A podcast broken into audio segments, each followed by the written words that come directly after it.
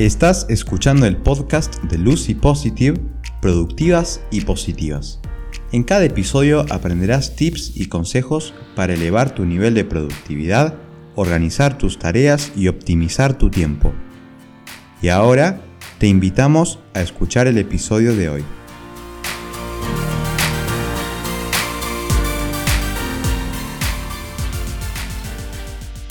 Hola amigas, bienvenidas. Soy Lucy y en el episodio de hoy vamos a hablar sobre cómo decir no amablemente.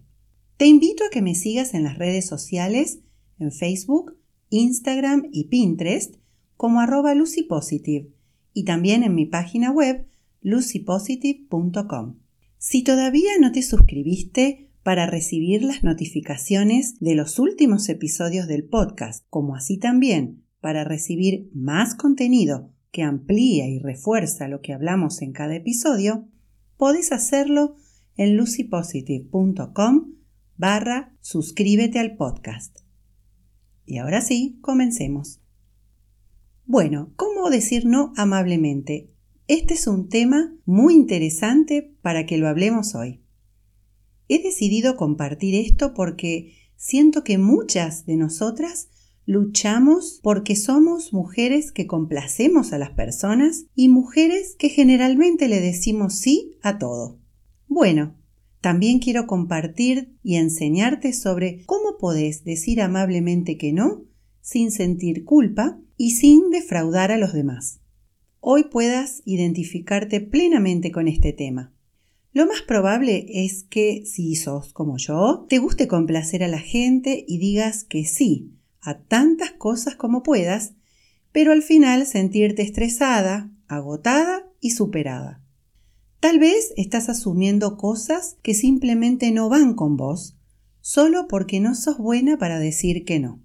Quiero compartirte mis experiencias porque con el tiempo he aprendido cómo decir amablemente que no sin sentirme culpable por eso.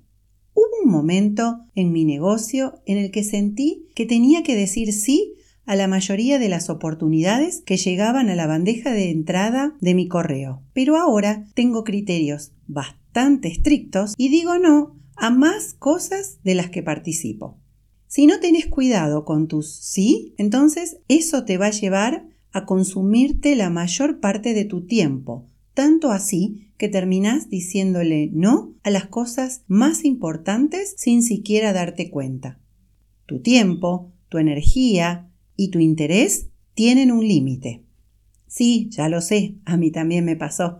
Es difícil decir no a cosas que no se alinean con tus metas y con tus prioridades de vida. Será porque a lo mejor tus metas y tus prioridades de vida no están suficientemente claras. Entonces no sabes bien qué hacer. A muchas de nosotras nos pasa que creemos que decir sí nos va a evitar un problema un problema que a lo mejor no queremos enfrentar. Posiblemente queremos dejar una buena impresión o tenemos miedo de decepcionar a alguien. Y a cambio de eso, nos perdemos a nosotras mismas. Nos traicionamos y nos ponemos tensiones innecesarias sin darnos cuenta de que lo único que podemos hacer para eliminar todo ese malestar es simplemente decir no. Siempre que digas sí a algo, eventualmente estarás diciendo no a otra cosa. Recordalo, porque lo vas a necesitar muchas veces a lo largo de tu vida. Cada vez que yo decía sí a las pequeñas cosas, le decía no a las grandes. Las grandes cosas, que son las que cambian la vida, las que tienen un mayor impacto y las que influyen en mi productividad, estaban rezagadas porque no tenía tiempo, ya que lo estaba perdiendo en esas cosas pequeñas que nada tenían que ver ni con mis metas ni con mi productividad.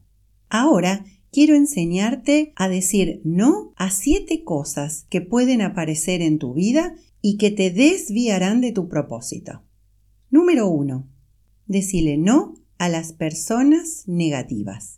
Una vez escuché a Jim Rohn decir que somos el promedio de las cinco personas con las que nos juntamos.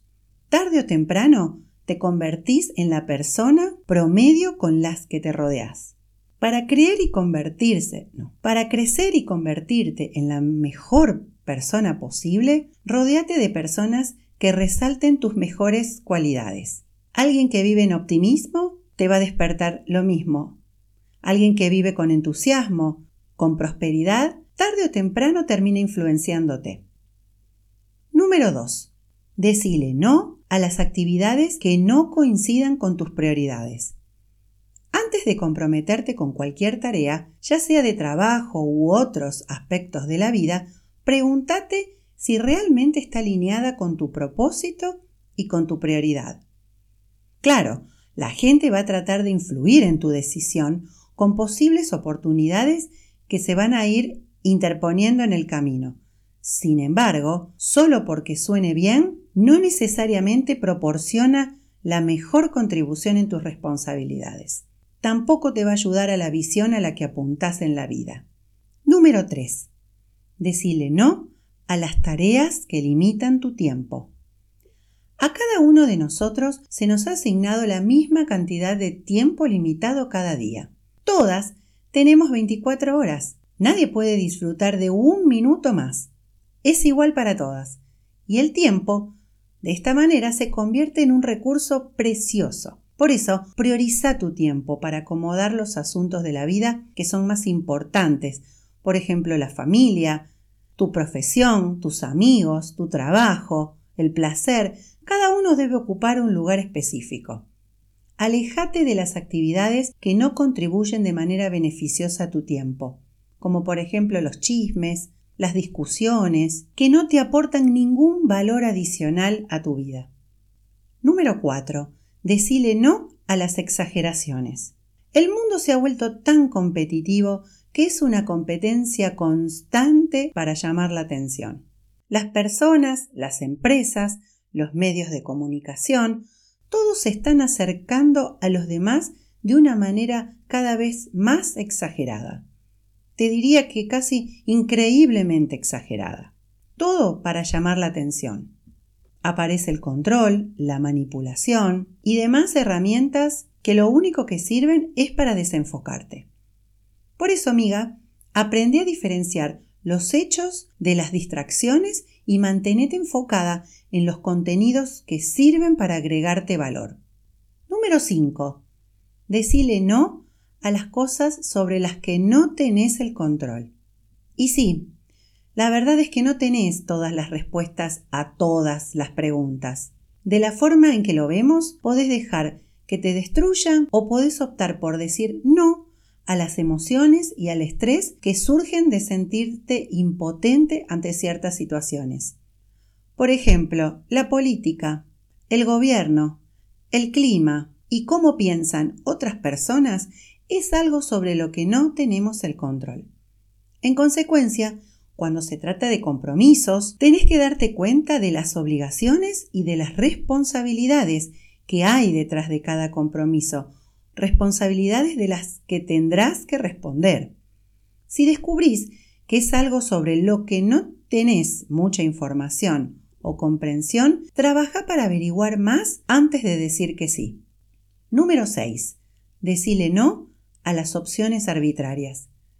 Lo que pasa con las personas más exitosas en el mundo de hoy es que ellas no permiten que las decisiones sin importancia y que son insignificantes ocupen la mayor parte de su esfuerzo. Te animo a que investigues cuáles son las decisiones que te hacen perder el tiempo, que influyen en tu esfuerzo y que terminan impactando negativamente en tu productividad.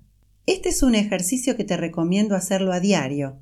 Es un ejercicio de autorreflexión, de autointrospección, para que puedas conocerte más y de esa manera poder trabajar asertivamente en tu vida. Por ejemplo, decisiones simples como ¿qué me pongo hoy para ir al trabajo?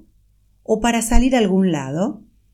Mira, las personas que pierden tanto tiempo en este tipo de cosas terminan estresadas más tarde. ¿Conoces esas personas que se prueban todo, sacan todo del placar hasta encontrar lo que les gusta? Pierden tanto tiempo que quedan a medio peinarse porque se les hace tarde o salen de su casa sin desayunar? Imagínense cómo llegan al trabajo, o a donde quiera que vayan. No te estreses por pequeñeces. Libera tu capacidad mental para que te permita tomar otro tipo de decisiones más importantes. Te sugiero que reflexiones mirando hacia adentro y buscando qué cosas podés comenzar a automatizar. Y hablando de autorreflexión, hace poco escribí un libro a base de 50 listas de autoconocimiento. Es un libro sencillo, es un libro de ejercicios que te va a ayudar a través de listas, específicamente de 50 listas, te va a ayudar a que te conozcas, a que sepas en realidad qué es lo que te gusta, quién sos y darte cuenta de que muchas veces terminamos siendo o terminamos aceptando los deseos y las opiniones de los demás, haciéndolos pasar como nuestros, como propios. Este libro me encanta porque es una invitación a la reflexión.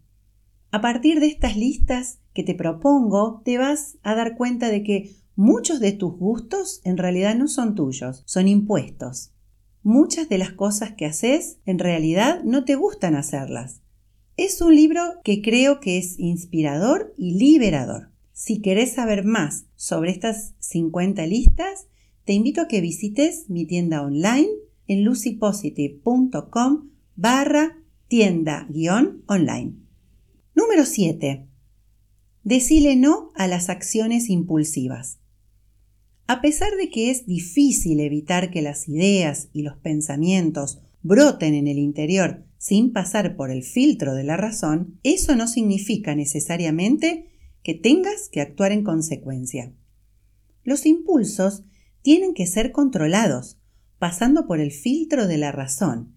Y esto no es fácil, mi querida amiga, requiere mucha disciplina. Hay que aprender a pensar antes de actuar realmente. Y pensar de esta manera, ¿me conviene esto que voy a decir? ¿Me conviene esto que voy a hacer? ¿Qué consecuencias me va a traer esto si lo digo?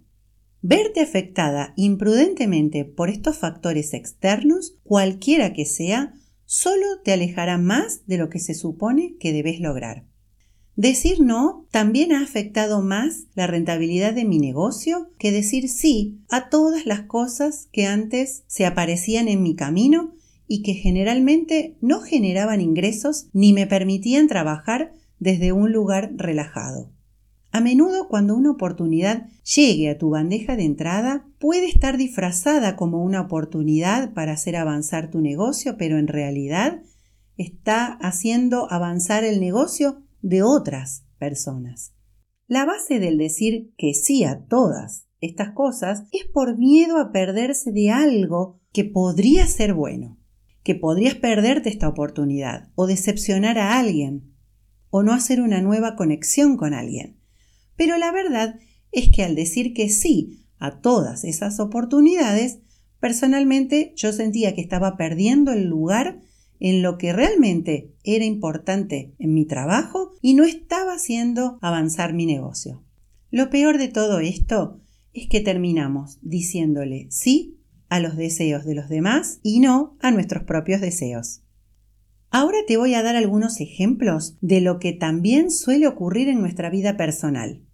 Te voy a poner distintos escenarios. En un primer escenario, supongamos que tus amigas te piden que te unas a su salida semanal.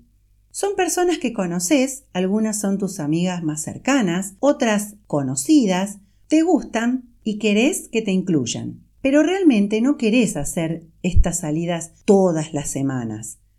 Por lo general, lo que sucede es que diremos que sí y luego nos arrepentiremos de ir sin poder decir que no para que no se ofendan. ¿Se entiende el ejemplo?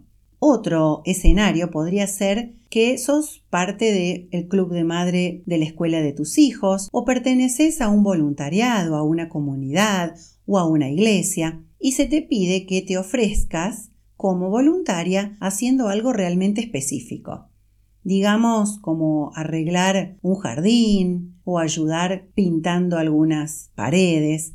Y digamos que odias la jardinería o pintar, pero decís que sí porque querés evitar el juicio negativo de las otras personas, porque te preocupa lo que pensarán. Entonces, decís que sí y vas de todos modos con una molestia por dentro porque no querés hacerlo.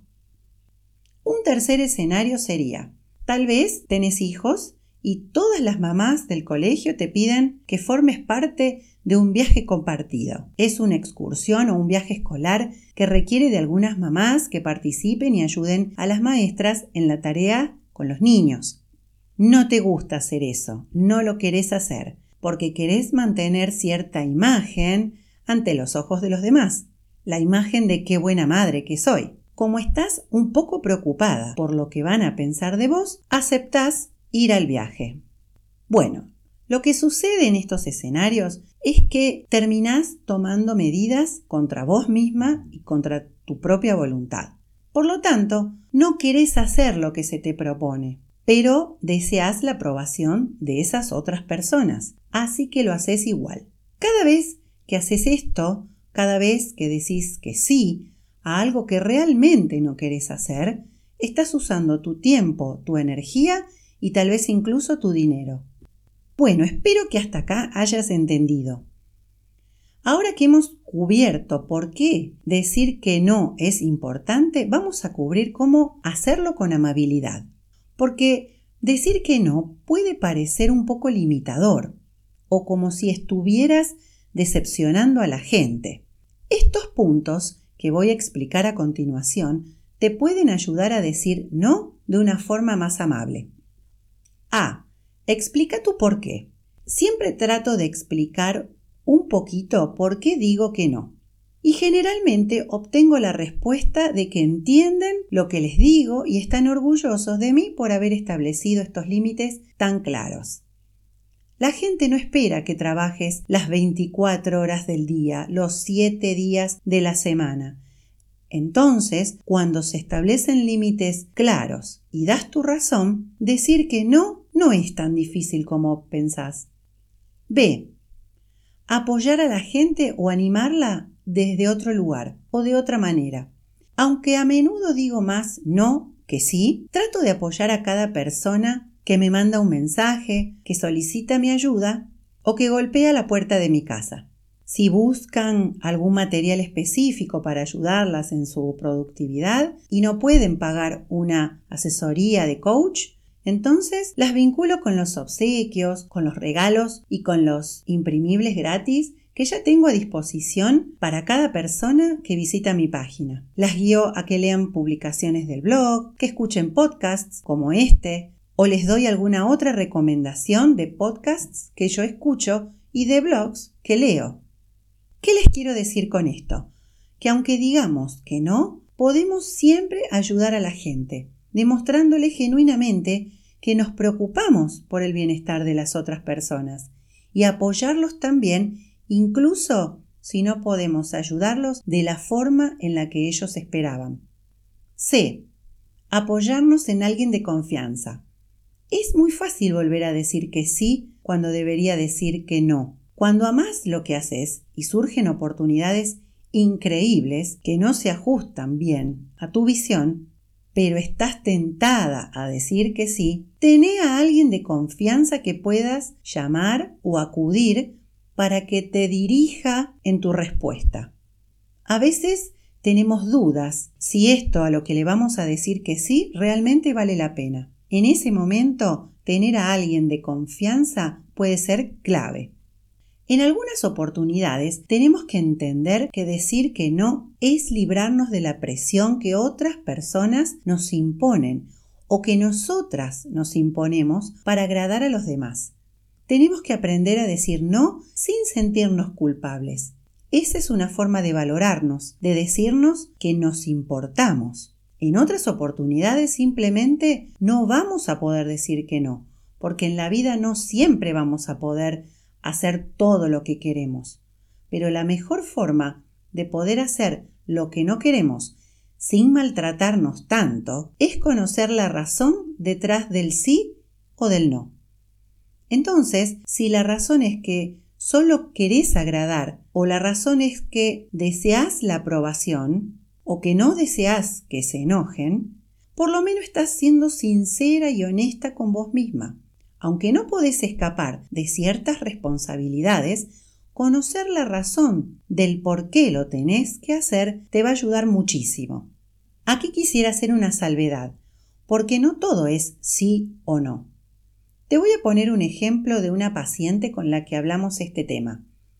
Y en nuestros encuentros ella me planteaba, a mi esposo le encantan las películas y yo creo que las películas son una pérdida de tiempo.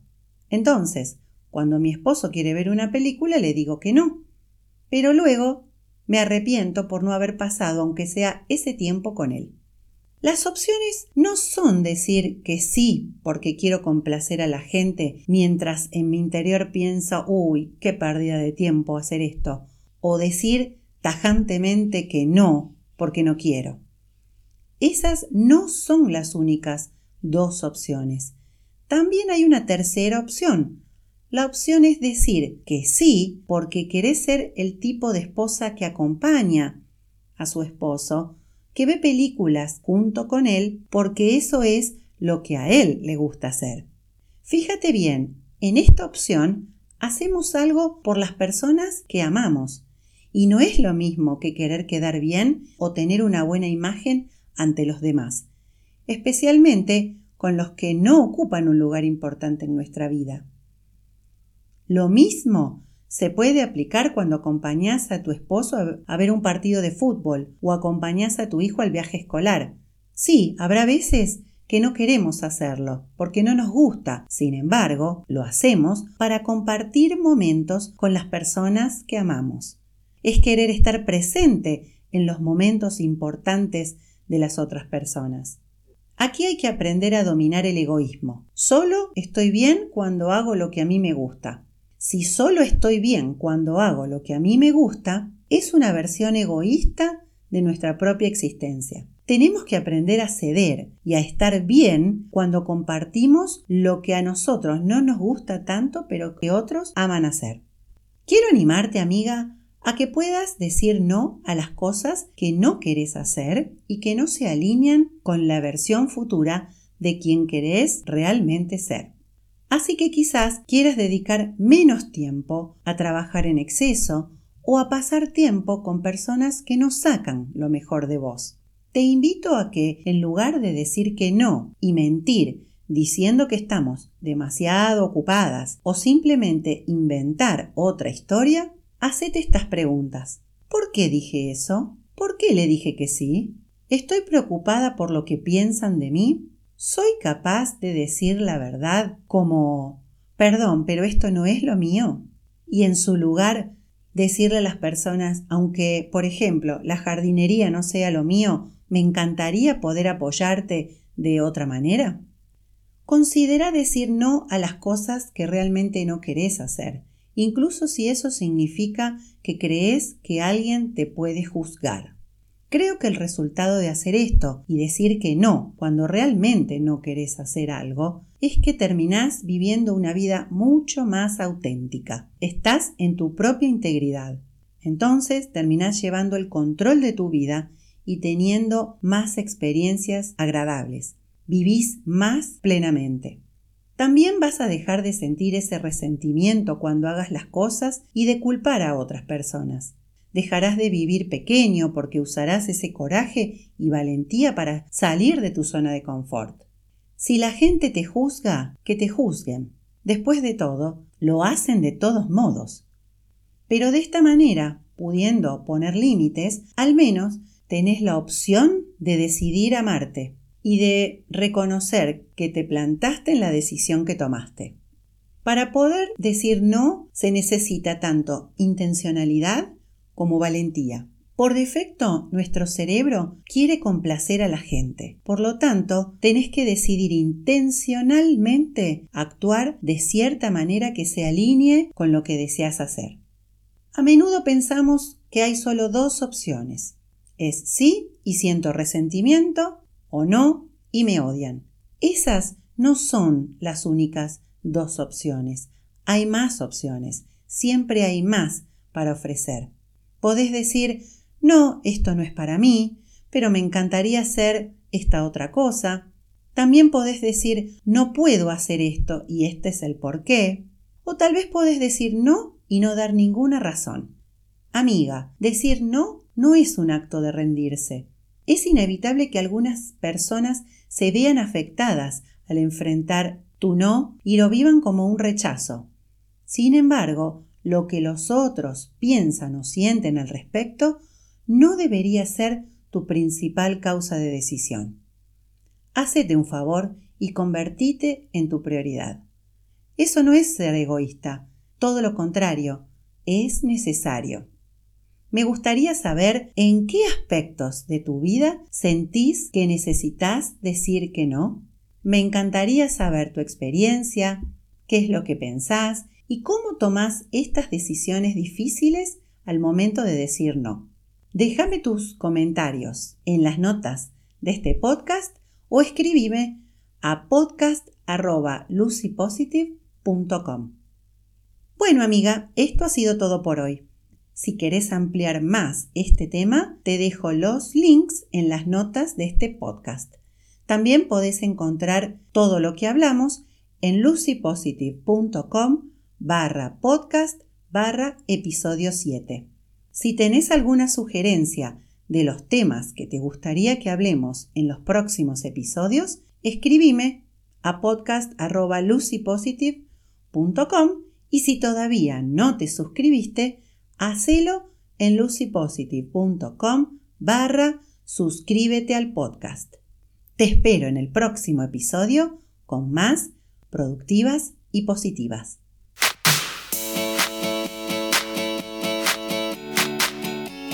Gracias por haber escuchado Productivas y Positivas, el podcast de Lucy Positive. Te invitamos a que te suscribas para recibir las notificaciones de los próximos episodios. Si te gustó este episodio, no te olvides de compartirlo y de dejarnos un comentario en la plataforma en la que has escuchado este audio. Te esperamos en el próximo episodio.